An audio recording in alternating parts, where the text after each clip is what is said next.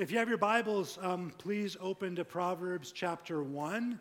We are starting a new series today. Uh, it's my privilege to be able to be the, the first one to talk uh, on the, this new series on uh, Proverbs. And the beauty of this is we've just wrapped, if you've been tracking with us, we've just wrapped a long series on creation and uh, how God has created us in the Imago Dei, in the image of God. And one of the things we've been created for is knowledge and wisdom. And so that is really what we're going to be learning about here in the book of Proverbs. And this is going to be slow uh, and very intentional this summer.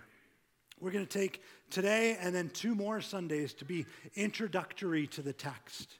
Uh, next week, we're going to talk about the rather binary choice of wisdom or folly that Proverbs would suggest to us. And then two weeks from now, we're going to talk about the value of wisdom. And then after that, all summer long, all the way through until Labor Day, please don't picture it, right? We're just in spring. Don't think about Labor Day too much, but all the way to Labor Day, We've got 14 weeks carved out to go through the major themes of Proverbs on relationships and words and emotions and then virtues and vices. And it's a great summer series because you can consume it out of sequence. If you're away, totally understand. Hope you have a great time. But I encourage you to track back with us. Check the recording, grab the podcast. If you end up listening to these messages out of sequence, that's not going to be a problem. But don't, don't miss out completely. I hope you go back and tune out to any that you might be missing. So, Proverbs chapter 1, I'm going to be reading from verses 1 to 7.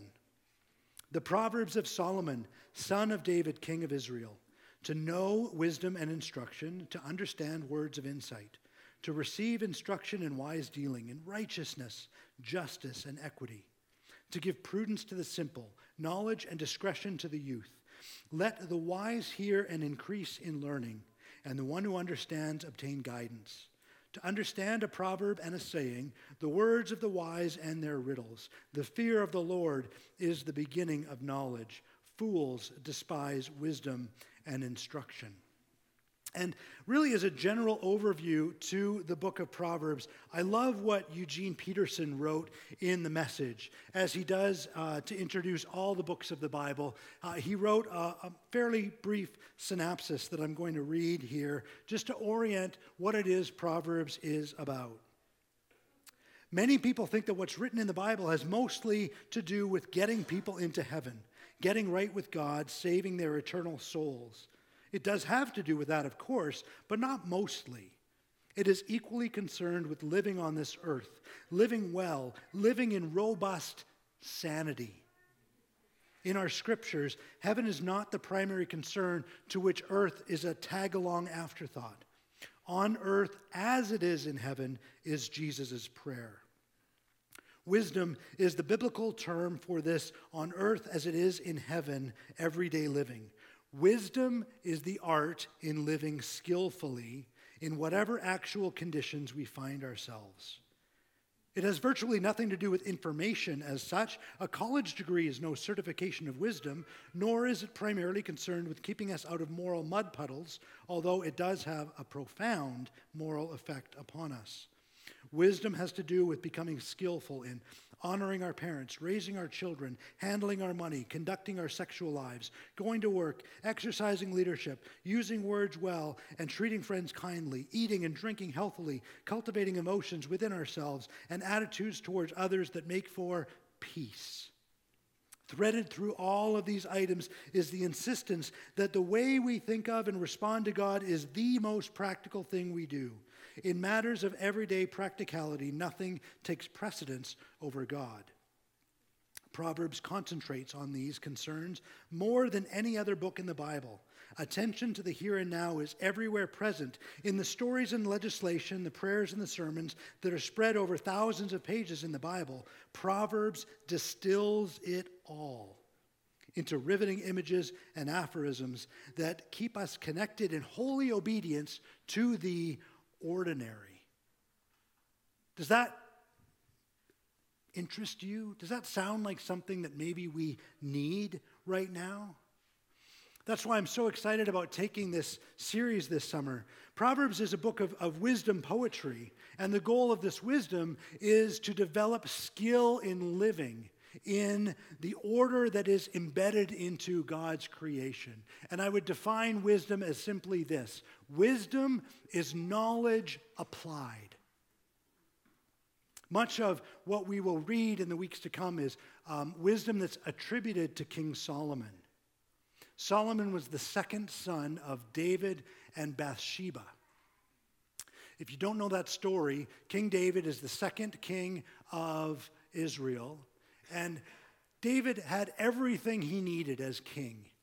And yet he looked out on to another rooftop and he saw Bathsheba and he decided he wanted her as well.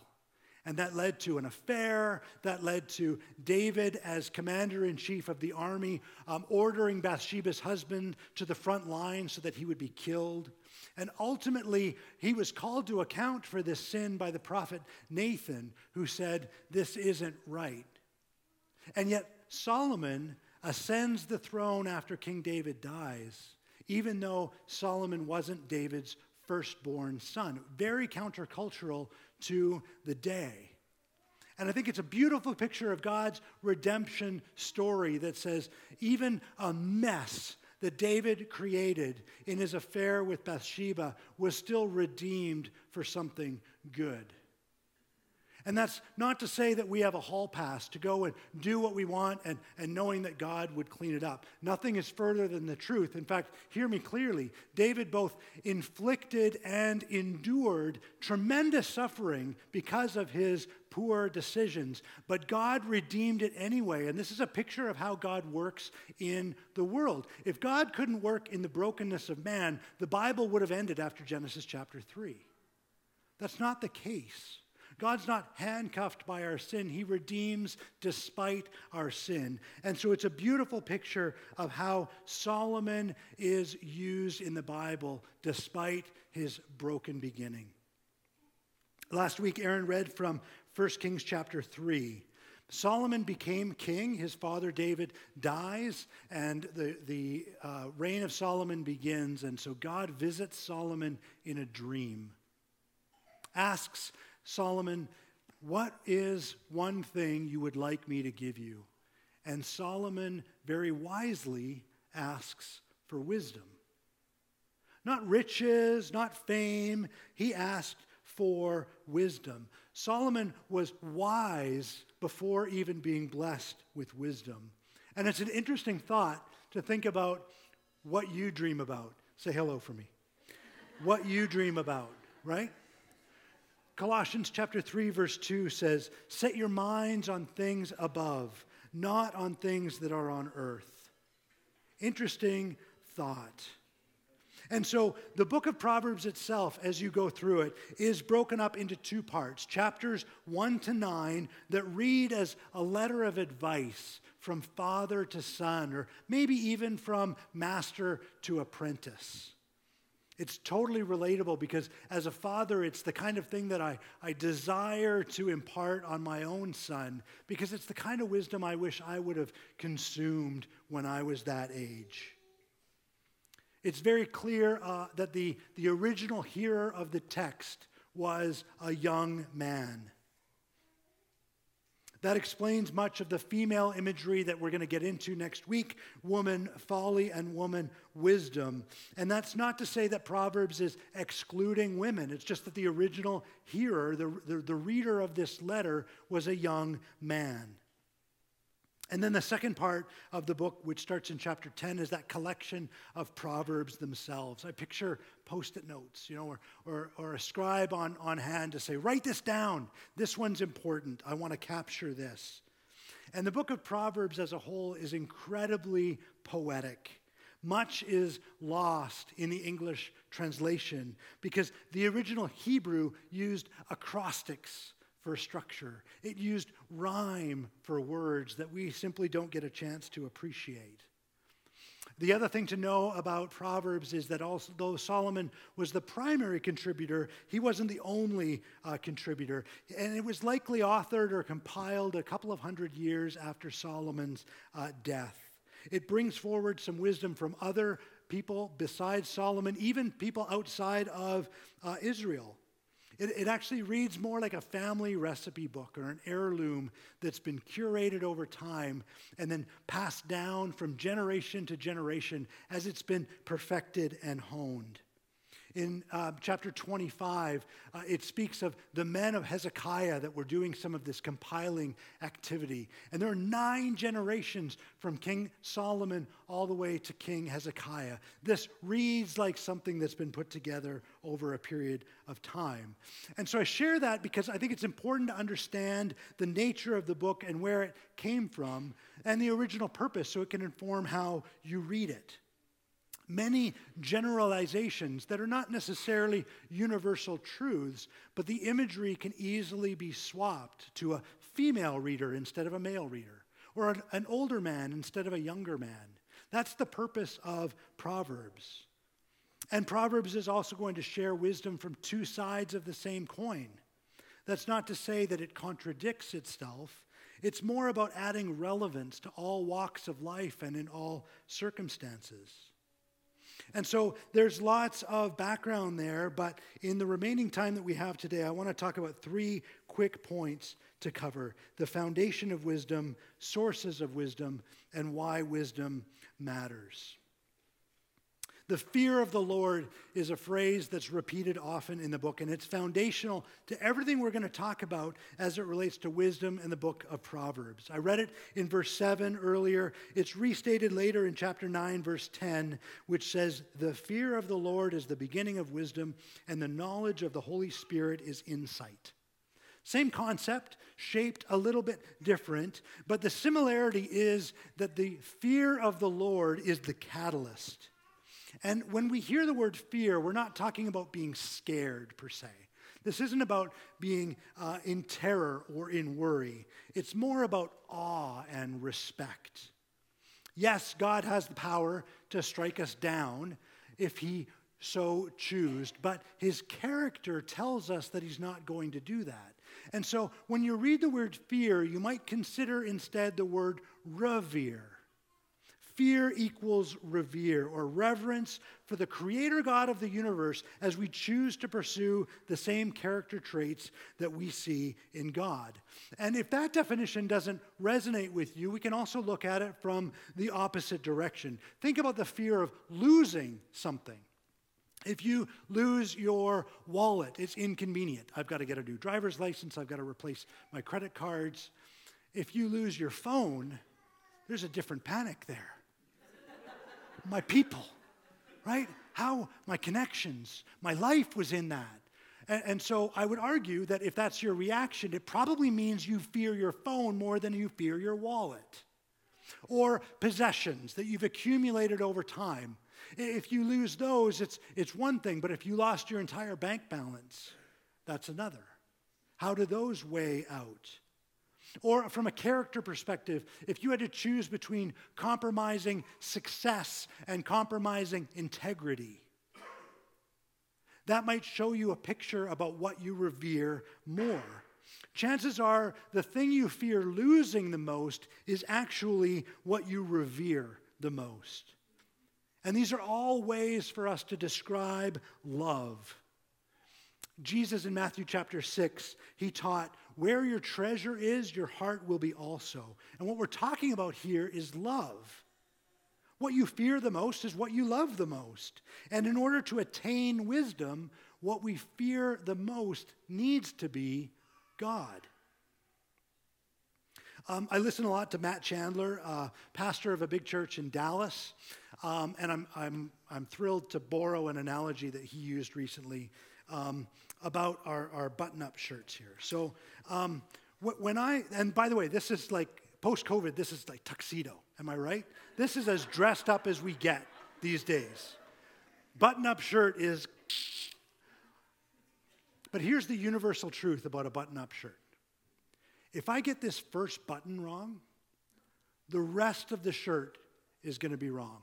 You're going to look at me like this and say, something is off, something's not right. There's a big gap here. Um, and, and no matter how many other buttons I get right, I could get five out of six. but it's still wrong. If the first button is wrong, the whole shirt is wrong. And so when we're talking about the fear of the Lord, that's the first button. It doesn't matter the other buttons that maybe are, are, are look right, or if my shirt is pressed, or, or otherwise um, the uniform looks okay. If I miss the first button, then the whole shirt is wrong. I think this is so important because when we're talking about the fear of the Lord, um, I, I, think we tend to get this wrong a lot. Our culture that tries to fill our craving for knowledge by artificial means and like feeling sluggish after an overdose of junk food, the misinformation of culture really starts to impact our spiritual health. We become worn down by the seduction of quick fixes that our culture tries to offer, and they start to pull us in the wrong direction until suddenly we're fearing or revering the wrong thing. We end up fearing creation more than the creator. We worry about our to do list for tomorrow more than our spiritual health for today. We despise discomfort and inconvenience. We fear being put out and we have a fear of missing out. And that's because our culture screams to us that there's nothing more important than our modern self, that we should be the center of our own universes. And these loud voices are incredibly effective at grabbing our attention. Like being in a, in a crowded room in a social gathering where the person with the loudest voice just naturally gets the biggest audience, not because they're saying anything meaningful, but because it's incredibly hard to compete with that. Loud voices are tough to ignore. Loud voices draw crowds, which then tends to get us in that mob mentality where we just find ourselves agreeing without considering the content. We just finished uh, celebrated Easter last month, and what I find fascinating about reading the, the, the narrative about Holy Week is that a crowd that on Palm Sunday gathers together and shouts, Hosanna, Hosanna in the highest. Five days later, on Good Friday, that crowd shouts, Crucify him. What's changed in those five days? Truth hasn't changed. God's character hasn't changed. But Fear has set in. Fear has redirected hearts and minds from the fear of the Lord to the fear of the world and to the Jewish culture of that day that were so blinded by Old Testament tradition that they couldn't see the prophesied Messiah standing right in front of them. Their wrong fear was ruling their lives.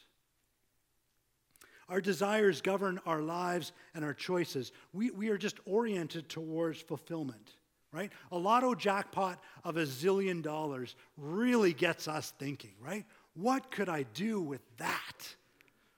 Well, maybe a full tank of gas. that might be wishful thinking. Maybe I need two zillion dollars for that. But speaking of Solomon and his dream, what do you dream of? If you had to ponder a lotto win, what are you thinking about? Let's be honest, I, am fearing the world when I think of that. I'm not fearing the Lord. Bigger house, faster car, more toys, grander vacations, no more punching a clock. Let's be honest, if, if you stumble into that kind of cash, you're not buying needs. If you needed it, you probably had it already. You are oriented towards fulfillment. You're looking for the wants. And where do you think we get those ideas from that, that instill on our hearts? A 2021 study of self reported data, mind you, um, said that on average, a person touches their smartphone 2,600 times per day. Unlock, click, scroll, like, rinse, repeat. Where do you think we're getting these ideas from, friends? What do you think um, the impact would be to our community or the spiritual health of our group as a church if we covenanted with one another to engage with a Bible app instead of a social media app? Can you imagine what our world would look like? if we chose to engage with the still small voice of God instead of the loud voices of culture around us. Honest question, and I'm not looking for a show of hands, but let me challenge you to consider how your life would be different if the Bible was featured differently in your day, if the Bible was prominent. And I think the way you answer that question will also answer the question about what it is that you fear the most. The fear of the Lord is the beginning of wisdom. There's no wisdom without God. And don't confuse wisdom with success, because nothing we acquire on our own has the opportunity to be more satisfying than wisdom. We gain wisdom by applying knowledge. And our fear of the Lord is orienting our hearts to love what God loves and hate what God hates. It takes humility on our part to admit that we're not the center of our own universe, that there's a bigger passion and purpose that we've been created for. And no matter how perfect my shirt might look, or pressed, or colored, or matching, or any of those things, if the first button is wrong, the whole thing is wrong. Our loving pursuit of true godliness is the only foundation that can handle every foolish thing that is thrown at us. And so we need to look to Jesus as the model of what's truly best. I encourage you, ask, where is your heart? Where is your worship? How do you use your words? How do you live life? To, to fear God is to simply love God the most, and doing so is wise. One commentator, Lydia Brownback, said this As we pursue wisdom and grow in it, we will find that we live increasingly in sync with God's ways. It's unavoidable. And to that end, King David, Solomon's father, had this prayer in Psalm 86, verse 11 Teach me your way, O Lord, that I may walk in your truth. Unite my heart to fear your name. Second point, because I want to talk a little bit about where we get truth from. See, the problem with loud voices uh, in our society is they're not always rooted in truth. In some ways, we're being lied to about the overimportance of temporal things. In other ways, we're being manipulated by the creative use of facts and things like errors of omission and the twisting of context. The end result of it is that our culture isn't honest with the truth. Uh, my mom reminded me of this recently. When I was growing up, I loved the newspaper. And, and when I would read the newspaper, I'd watch television news, I considered them to be reliable sources of truth. May, maybe they weren't completely trustworthy, that's fair, but they carried credibility because they were established not to mention very expensive mediums to produce. And so that generated an implicit trust that they were rooted in reason and free from obvious bias. But over time, two things have happened. Number one, media has evolved and matured to the point where its power is really being better understood. The ability for a news program to editorialize and thus disciple its viewers eh, by reporting only half the story, or not reporting on stories at all that they don't want you to see. And the second thing is that media has become so much less expensive to produce. Now, anyone with a computer can put out content to the extent that we don't even know where this is coming from, what sources we can trust. Gone are the days of independent verification or, or fact checking of sources. And so, because of this, I would encourage you that every news story that you see, every headline you might click on, from now on, should only be consumed under the banner of opinion. Garry Kasparov, super smart guy, happens to be a chess grandmaster, said this The point of modern propaganda isn't only to misinform or push an agenda, it is to exhaust your critical thinking, to annihilate truth. Does that resonate? That sounds familiar exhausting your critical thinking. And it's amazing to think how rapidly this has changed, where we live in a world that everyone with an internet connection also has a megaphone. And so they can say whatever they want. And it's in this environment that we see so many people playing fast and loose with the truth. It's like truth is crowdsourced, and now the person with the most likes gets to decide what is true. This is where we start to see my truth and your truth and the you do you movement that is just delegating responsibility for deciding what you think should be true down to each individual. Elementary students being indoctrinated to preferred pronouns. Middle school kids being pressured by influencers on social media or even teachers to make a statement about gender identity. Friends, is it any wonder that mental illness is so pervasive, particularly in our kids?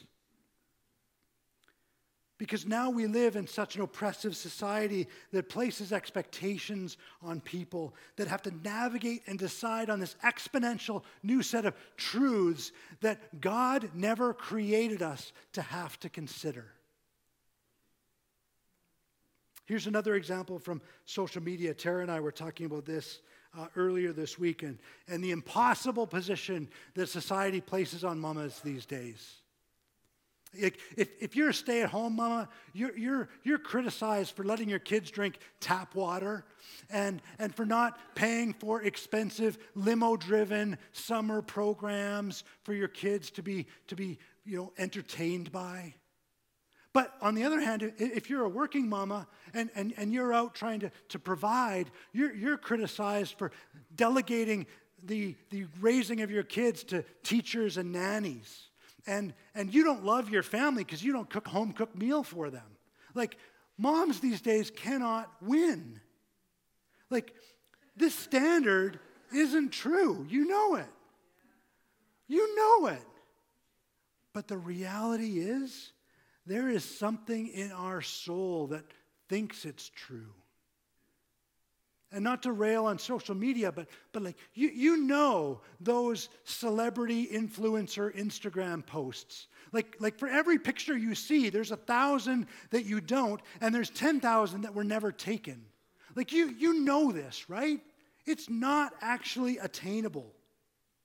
The reality is, those pictures of frozen glimmers of hope from that person's life are posted by an exhausted mama on the couch at midnight wearing yoga pants that haven't been washed in three days. We know this, but we let our souls consume it as if it is truth. It becomes this vicious cycle of defeat because you're chasing truth from a source that just isn't true.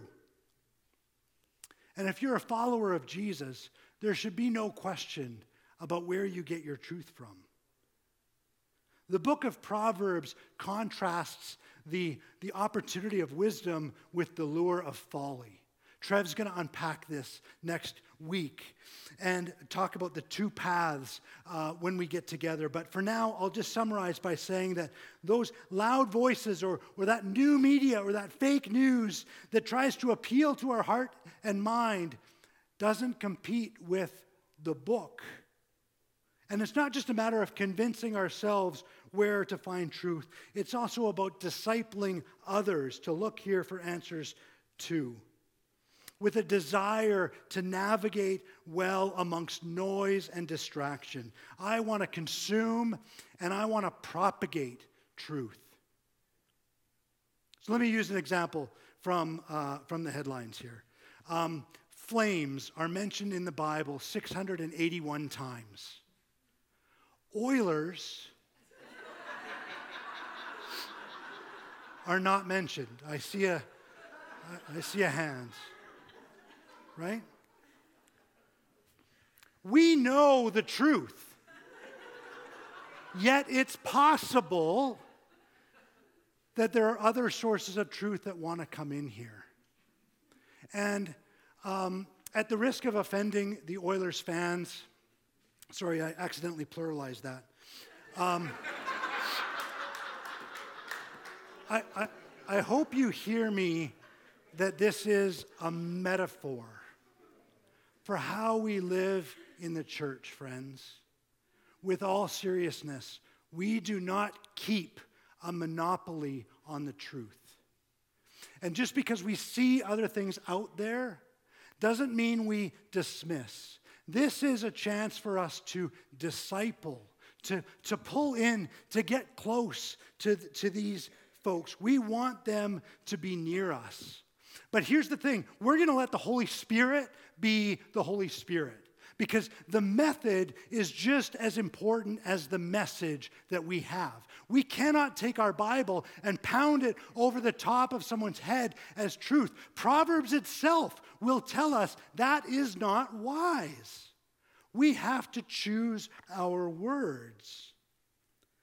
But by being in the Word, by believing that the Bible is the complete and inerrant Word of God, is where we need to plant a flag and boldly take a stand. Aquinas would say that since God is the creator of all that exists apart from himself, all truth, however and wherever it is discovered, is from God. It is unified and consistent and ultimately points back to God himself. The simplest definition of truth is the inevitability of God. And so, since truth is, as God created it, is unified, is knowable, and defensible, this makes our job as truth tellers not only possible, but crucial. We need to know and be prepared to defend God's truth. But we need to do that as peacemakers being gentle, loving advocates of biblical truth is not preaching from a soapbox. If anything, we can use that gentleness to, to show the scars of where we failed at this already. I don't know about you, I've failed at this. I've tried it the world's, wa- world's way. And tempting as it may be for me to try it again, the stirring of my heart is instead leading me to shake off the folly that the world tries to offer and instead to accept the inevitable victory that we have from the wisdom of God who is faithful to give to us. Proverbs is a book about driving focus towards the skill of living well.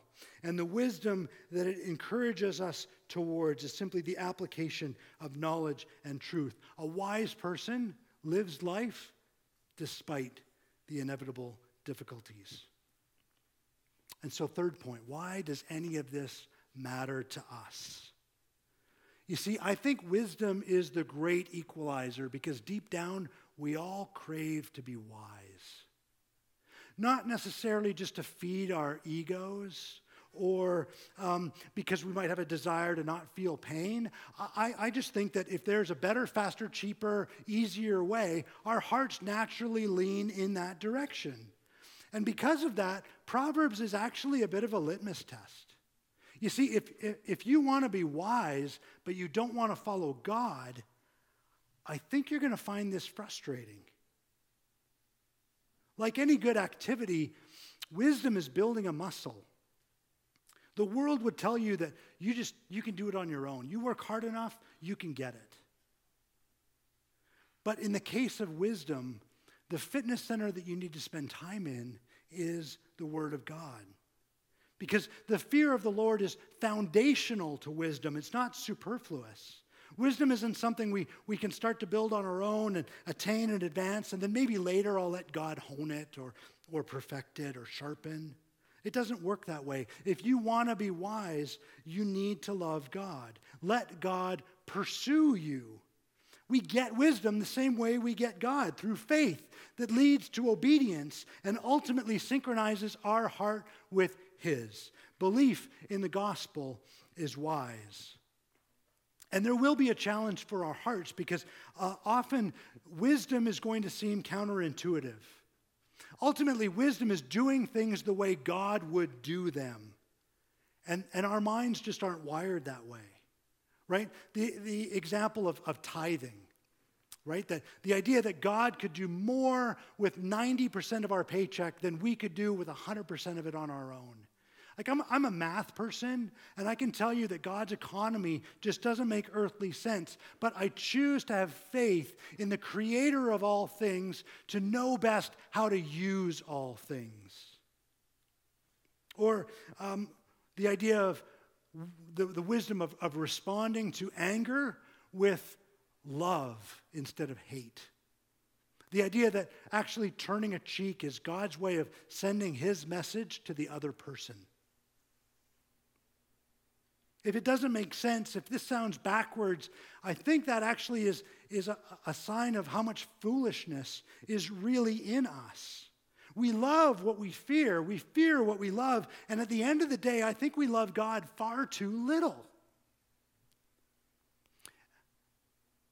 And I want to assure you that I'm asking these same questions myself. I need this too. It takes a shockingly short amount of time for my mind to forget the promises of God. And that's why I'm convinced that this is best pursued in community. See, if I want to see where God is using people, this is the church. If I want to see what God has to say, this is my Bible. If I want to see what's actually resonating on my heart, this is my prayer life. Because ultimately, the, the beauty of the gospel message is that we have a Savior who died to teach us wisdom. Proverbs coaxes us towards becoming wise by seeing how true knowledge comes solely from God. We need God's help through the illumination of the uh, word from his spirit, made possible by the sanctification of Jesus, to show us what wisdom is, to help us lead effective lives that boldly stand out for him and his truth. Jesus is the picture of perfect wisdom. Not because he demonstrated perfect wisdom, because he is perfect wisdom. And so that was easy for him to show. And as we're going to see in the weeks ahead, God delights to give us that wisdom. And so, where do we go from here? Psalm 90 is a prayer of Moses that actually speaks more about the heartache and lament of long life. But at the end of the psalm, in verse 11, the conclusion says this from Moses So, Lord, teach us to number our days so we may get a heart of wisdom. And the thought here, friends, is that our days are short. We don't know how long we have. And so, what we do have should be treated preciously. If you did know how much time you had left in this world, I think you would spend that time a little bit differently. You would prioritize important things, not trivial matters. You would surround yourself with loved ones to make a few more cherished memories. The last thing you're going to do is waste time. And that's what Moses is talking about. When you live life as if your days are short, you are naturally going to lean towards wisdom. Loving what God loves, hating what God hates. This is the fear of the Lord. But we can't do any of this without Jesus, who was and showed what all of wisdom really is. Sin entered the world when humanity wanted to take a shortcut towards knowledge, and in doing so, they completely missed out on wisdom. Yet God pursued and redeemed the brokenness that we created. He demonstrated how perfect relationship is restored in the life, the death, and the resurrection of Jesus, who ministered on earth as wisdom, showing wisdom. Let me leave you with this verse from 1 Corinthians uh, chapter 1, verse 30. And because of him, you are in Christ Jesus, who became to us wisdom from God, righteousness, and sanctification and redemption. Let me pray for us. Oh, Jesus, we thank you for the picture of wisdom that you show to us in your word. Lord, thank you that you delight to make us wise and that this is a gift that you love to give. Lord, would you expose our hearts to the folly of where we might be getting an incomplete or improper truth from? Would you show us where truth is and what the fear of the Lord really means so that we can get this top button right and really understand wisdom for what it can be? Jesus, we love you. We thank you, and it's in your beautiful name we pray. Amen.